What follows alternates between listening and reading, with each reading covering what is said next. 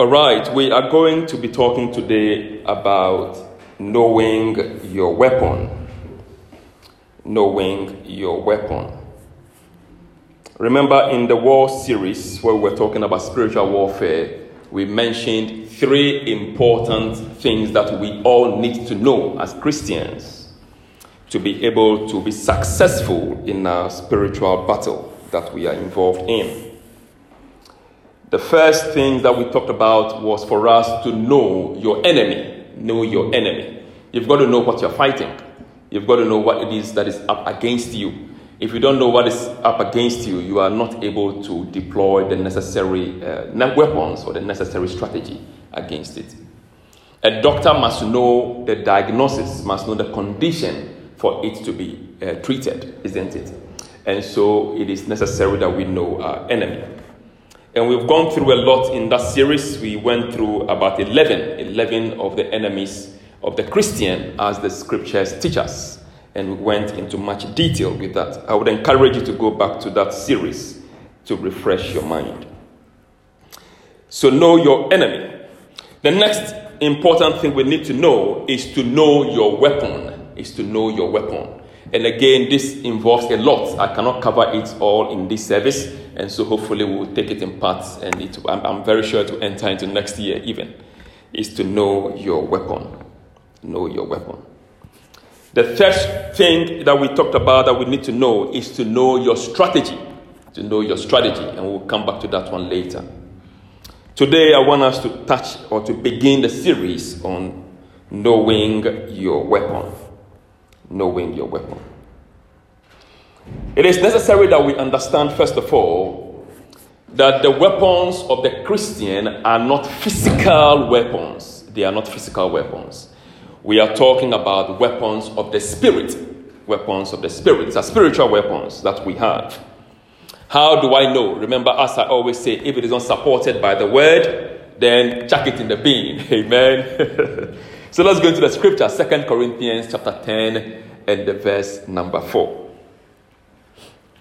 Second Corinthians chapter 10 and the verse number 4. There is one particularly important sentence there where it says, For the weapons of our warfare are not of the flesh, but divinely powerful for the destruction of fortresses. Isn't that amazing? the weapons of our warfare. So you are involved in the warfare, and the Bible says the weapons that you have for that warfare, they are not of the flesh, they are not carnal weapons. The King James Bible says they are mighty through God to the pulling down of strongholds. So please declare after me in faith I have a strong weapon. I have a powerful weapon. And the Bible says that weapon that you have is divinely powerful for the destruction of fortresses. I like to watch the old time movies, the ones that talk about uh, you know the Roman Empire and those Greek gods and so on. Those you know action movies where you see a king living in his palace and the palace is guarded within a strong fortress and I find it fascinating how that the fortress is able to protect, is able to protect the king. And so, you know, when they take over a fortress, then it means the kingdom has fallen. And the Bible says the weapons that we have, no fortress, no fortress can prevail against it. In fact, a fortress is a high place. When an army is coming against the kingdom, the fortress of the king is so high and so lifted and so strategic that there are archers and there are all kinds of soldiers that are located at strategic places. And before you come near, they have already picked you up. So you will not have the opportunity to even come close to a fortress because it is strategically located. There are also fortresses of the mind, fortresses of Satan against the Christian. And the good news, however, is that God says, the weapons that He has given unto you, they are mighty for the destruction of all fortresses. Not some, all. Oh, what a blessing. A blessing. That must make us rejoice. And so, what are the weapons that we have? What are these weapons? They are mighty, we do know they are mighty. They are powerful, we do know they are powerful. They are great and strong, we do know they are great and strong. What are they then? We need to know what they are as Christians so that we can take advantage of them and use them in the spiritual battle that we are involved in. So I wanted to go with me now to the book of Ephesians, chapter 6. Ephesians chapter 6, verse 13 to the verse number 17. Now, the book of Ephesians is a very important, one of my favorite books actually in the Bible. It is a very important book that is divided into three parts. The first three chapters of the book of Ephesians talks about you, the Christian, your position in Christ. So, in the first three chapters, from chapter 1, chapter 2, and chapter 3, when you read it in the book of Ephesians, it tells you who you are in Christ, your positioning in the Lord.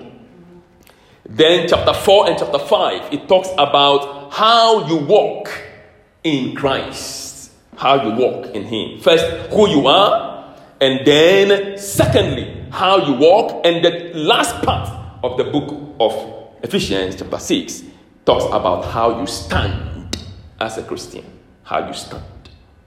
And it's a very beautiful book, separated in this chapter, six, six chapters, separated by the word Amen. It's very unique. I love that book. I love to study the book of Ephesians. Beautiful book. Beautiful. And in this last chapter, which talks about how you stand, Apostle Paul mentions the weapons that God has given unto you and unto me. And so let's go into it. Verses 13 to the verse 17, Ephesians 6. It says, Therefore, take up the full armor of God, the full armor of God so that you will be able to resist in the evil day and having done everything to stand firm to stand firm. So paul is, is saying here to the christian you've got to take up the full armor of god. You've got to take up your entire armory you've got to take up your entire arsenal you've got to take it up you've got to take up your weapons you've got to know what the weapons are and when you know them you've got to take them up because you must stand in the evil day. There is a day coming which is called an evil day. There is a battle coming which is called an evil battle. There is a situation coming, it is called an evil situation. There is a circumstance coming, and Paul says it is an evil day. It is not a matter of if, it is a matter of when because the scriptures cannot be broken. Are you with me? So he says, to be able to resist in that day, because that day is coming and we can do nothing about that day, to be able to resist in that day, what must we do? He says, take up the full armor of God, take up your weapons. A Christian who is walking about without his or her armory is a Christian that is bound to defeat, that is bound to be defeated on the battleground. Rick Joyner, many years ago, Rick Joyner is a prophet of God, uh, and many years ago, he wrote a book. Uh, he says he saw in the spirit a battleground, and he saw on the field a lot of people who were wounded. They could not move anymore, they could not fight the battle anymore. When you look closely, they were all wounded. And the Lord said to him, Those are my children, wounded on the battleground. Wounded Christians who are unable to arise and to fight who are unable to arise and to defeat the evil day that Paul talks about. They are wounded. Paul says, when you take up this full armor of God, you will be able to resist. And having done all, you will also be able to stand firm. Oh, please declare after me I am standing firm. Am standing firm. Say like you mean it I am standing firm. In the verse number 14, Paul says, Stand firm, therefore, having girded your loins with truth. Now he begins to mention the armor. He begins to mention the weapon. So watch carefully now. We are about to start, uh, you know, going into a little bit more detail.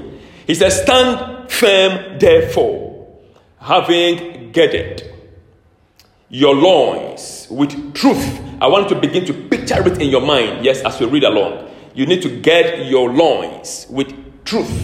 With truth. Number two, and having put on the breastplate of righteousness. So, weapon number one is what? Truth. Are you with me? Weapon number one is your, your loins get about with truth. Weapon number two, he says, having put on the breastplate of righteousness. So there's something called the breastplate of righteousness. It's also one of your weapons. Then it goes to the verse number 15, and having shod your feet. So your feet must also have something covering it. He says, it is called the preparation of the gospel of peace. That is also your weapon. The gospel is your weapon. The gospel of peace, the preparation of the gospel of peace is your weapon. Other versions use the word readiness. Readiness. Readiness. Readiness is so key as a weapon for the Christian. Jesus dedicated a whole parable to the readiness of the believer. And I'll come back to that when we talk about that weapon. Then he mentions in verse 16, in addition to all, you've got to take up the shield of faith. Another weapon is called the shield of faith. He says, by that shield of faith, you will be able to extinguish all the flaming arrows of the evil one. So there are flaming arrows of the evil one against your life. For it to have an effect, it depends on whether you are carrying the shield of faith or not. It's the weapon. It's the weapon. Isn't it interesting? Let's go to the next one. And then it says, and take the helmet of salvation. There is also a weapon called the helmet of salvation. And then he also mentions another one. And the sword of the Spirit, which is the word of God. So the word of God is a sword in your hand. Isn't it beautiful? It's a sword. Oh, I remember beautifully uh, some time ago, uh, Friday evening, we're praying and the Lord showed me everyone holding a, it was a golden sword I saw in the hands of people. It was beautiful. Beautiful. So there's a sword in your hand. There's a sword of the Spirit in your hand. It is your weapon. It is your weapon. Are you with me? Yes. All right. So today, let's dive a little bit more into the first one, which is truth.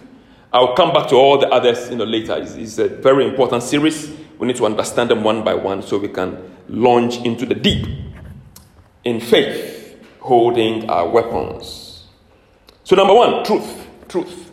Know your weapon. Are you with me? And number one is what? The weapon of truth. The weapon of truth. Okay. You know, the word truth in the Greek, it appears in the New Testament you know, over 120 times, quite a good number of times in the New Testament. And the word in the Greek is the word aletheia. Now, I'm not a Greek person, and so my pronunciation obviously is wrong. Yes. Now, it means, but the meaning is this it means the reality pertaining to an appearance. It also means the manifested. It also means the veritable essence of matter. And it means the unveiled reality lying at the basis of and agreeing with an appearance. That is truth truth. So, truth is unspotted, truth is unveiled reality. It is what it is, it is not spotted by any stain. That is truth. How about in the Hebrew in the Old Testament? So, this is in the New Testament. Now, remember, the New Testament was written in Greek, and the Old Testament was uh, primarily written in Hebrew, with a very small portion written in Aramaic. So in the Hebrew also, the word truth occurs again more than a hundred times. And in the Hebrew, the word that is used for truth is the word emet or emeth. Again, I am not a Jew or a Hebrew speaking person, and so my pronunciation is wrong. But it is the meaning that I am interested in. That word in the Hebrew means firmness. Firmness. It also means faithfulness. It means sureness, sureness. It means reliability. It means stability. And it means continuance. Continuance. So in the New Testament, it refers to something that is unveiled and is real. In the Old Testament, it refers to something that is stable and solid and something that has continuance, that is firm that is faithful. That is truth. It is not surprising, therefore, you see the Lord Jesus say that, Verily, verily, I say unto you. That is of a truth I am saying unto you. And that is God speaking to man. Why must he stress verily, verily? Because he knows that man, mankind, we have the ability to distort truth and the ability to not heed to truth. And so he says, What I am telling you, it is verily, verily. So you better pay attention to it. Verily, verily. Of a surety, of continuance, of a firmness, I am saying unto you. Verily, verily. So, why is truth then a weapon of the Christian? Why is truth important for the Christian? It is important because truth is a bondage breaker. Please declare after me truth is a bondage breaker. How do I know again if it's not supported by the word? What do we do? We chuck it in the bin. Are you with me? So let's go to the scripture. John chapter 8 and the verse number 32. John chapter 8 and the verse number 32. The Bible says, You shall know the truth, and the truth shall set you free. You shall know the truth, and the truth shall set you free. So, truth is a bondage breaker. Truth is able to set free Truth is able to break every chain. Truth is able to remove all kinds of prison doors out of the way. Truth is able to break every kind of ceiling holding you bound. Truth is a bondage breaker. It's a weapon. It's a weapon that you have. Truth. That is why it is important that we believe in the truth of God's word concerning our lives so that you can be set free from all kinds of bondages. What is the truth of God's word concerning your life? Believe that one. You know, I find it interesting when the angel of the Lord came to Gideon, he says, Gideon, mighty man of Valor. Are you kidding me? Gideon in his head, Are you kidding me? I'm a mighty man of Valor. Uh-uh. In fact, the angel of the Lord met Gideon in a wine press and he was threshing wheat in the wine press. That is madness.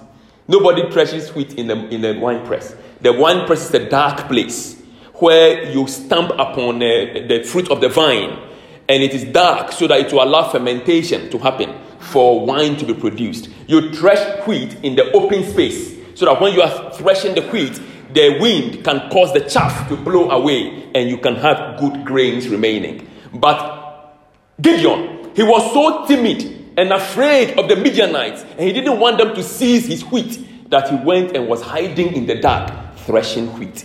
That is how timid he was. And when the angel of the Lord appeared to him, the angel didn't say to him, Gideon, oh, you look at you, very timid. Look at you, very timid. Gideon should be outside threshing your wheat. Gideon, look at you, you are very timid. The angel said, Gideon, mighty man of valor. Gideon, man of war and strength. Gideon, man that is empowered by the Lord. Gideon, mighty man of valor. Gideon, that is who you are. God speaks the truth concerning your life, regardless of the circumstances of your present.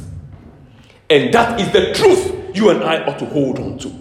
The truth of God's word concerning our lives. When you hold on to that truth, it breaks all kinds of bondages. It breaks all kinds of chains. It removes all kinds of boundaries in your way. It breaks all kinds of limitations. Truth of God's word. Hold on to it. Hold on to it. Hold on to it. Oh, please say to your neighbor, hold on to truth. Say it to annoy your neighbor. Hold on to truth. Hallelujah. Oh, what a blessing. Stay with me now for the next five minutes. Isaiah chapter 53 and the verse number 1 says, Who has believed our report? And unto whom has the hand of the Lord been revealed? And so, who has believed the report of the Lord? What report will you believe? Is it the report of what others say of you, or is it the report of what God says about you? In fact, I would dare say, you dare not even believe in the report from your own mouth about you. Rather, choose to believe the report of what God's word says about you. That is what I choose to believe. Truth is able to break all kinds of bondages. Who has believed our report? You know, in the Second World War, Winston Churchill, who was then the UK, the leader of the UK, I should say, the Prime Minister at the time, he said something because it was a very treacherous time and it was a very difficult time in the Second World War. And Winston Churchill said, which is now a very famous statement, He said, In wartime, truth is so precious that she should always be guarded by a bodyguard of lies. he said, In wartime, truth is so precious that she should always be attended by a bodyguard of lies. And in fact, we see that even happening today in the war in Ukraine, where anything that comes out of the mouth of the leaders, you know, perpetuating the war, you can see they are all lies. The truth is guarded by a bodyguard of lies. Because truth, when it is known, it is able to break boundaries. When it is known, it is able to destroy limitations. When it is known, it is able to expose the battle and to bring about a winner. And so, truth, the Christian must hold on to the truth of God's word and not believe the lie that is surrounding it. Oh, please declare after me I choose to believe in the truth of God's word concerning my life. Number two, truth is a Satan overcomer. Truth is a Satan overcomer. You know, Satan is referred to as the father of lies. Jesus actually called him so the father of lies. In John chapter 8 and the verse number 44, Jesus said, You are of your father the devil, and the last of your father you will do. He was a murderer from the beginning and abode not in the truth, because there is no truth in him. When he speaks a lie, he speaks of his own, for he is a liar and the father of it. I love Jesus. He just he just goes for the jugular, isn't it? He doesn't hide, you know, he doesn't sort of embellish anything, he goes for it. And he says, Satan, you are a liar and the father of all lies. And so, if Satan is a liar and the father of all lies, how do you overcome a lie? You overcome a lie by truth. And if Satan is equated to a lie and truth is what overcomes a lie, it tells you and I that truth, therefore, overcomes the devil. That is why truth is what Jesus says he is. John chapter 14, verse 6. Jesus says, I am the way, the truth, the what? The truth and the life. No man cometh unto the Father but by me. And so to hold on to truth means to hold on to your faith in Christ.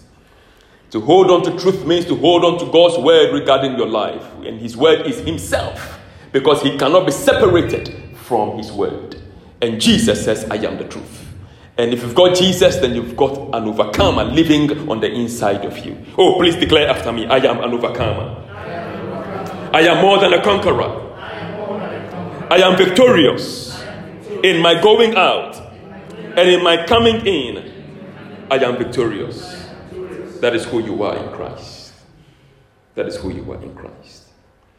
And so, finally, what that therefore means if truth lives in you, and truth lives in me. What that means is we must also learn to speak truth one to another. Are you with me? And the Bible actually says that. Let's go to for it. Ephesians chapter 4 and the verse number 25. Remember Ephesians chapter 4? It is in the second part of the book of Ephesians, as I explained earlier on. The first three chapters talks about who you are in Christ. Then chapter 4 and 5 talks about how we walk in Him. And then chapter 6 talks about what? How we stand. So in chapter 4, how we do we walk? One of the ways by which we walk in Him, Paul says in verse 25, therefore, laying aside falsehood, speak what? Truth, each one to his neighbor. For we are members of one family. So, truth, truth, truth. If I love it in the NLT, the New Living Translation, let me read that one. It breaks the English down very well. It says, So stop telling lies let us tell our neighbors the truth, for we are all parts of the same body. He says, So stop telling lies. You know, it just reminded me of a story. One day, I saw, I was much younger then, I saw somebody do something really bad, and I went and reported it. And they called the person. And the person said, No, it is not true. Now, this person was obviously lying, like I saw with my own eyes. He said, No, it's not true. I said, What? I said, I saw you. He said, No, it's not true. And the person began to speak in tongues whilst lying. Eh, I'm not kidding you. I've seen a few things in my life. and I began to speak in tongues. No, it's not true. Yabba, yabba, yabba, yabba. It's not true. Yabba. I said, What? Now I became confused. Am I, was I dreaming when I, I, I was shocked? I was shocked. I was overcome with shock. I was, over, I was shocked. Christians who lie and spiritualize the lie. if they are not victorious against the devil, they blame God. It's because there is no truth in you. And truth is a weapon to defeat the enemy. If there is no truth in you, how can you then speak against the works of darkness and overcome? How can you speak? There's so much lie in the tongue that when you speak against the devil, the devil isn't sure whether what you are saying is the true thing or is a lie. So the devil is even confused, doesn't know what to do with what you are telling him to do. Because truth is not on your lips. So you've got no authority in your lips to cast out devils anymore. Because there's no truth. So the Bible says, truth. Speak truth one to another. Who is the truth? Jesus is truth. He lives in us. And so we ought to walk as he walked. He walked in truth, we ought also to walk in truth. Because it is a weapon that God has given unto you and has given unto me. Please rise up with me and let's close. Thank you, Jesus.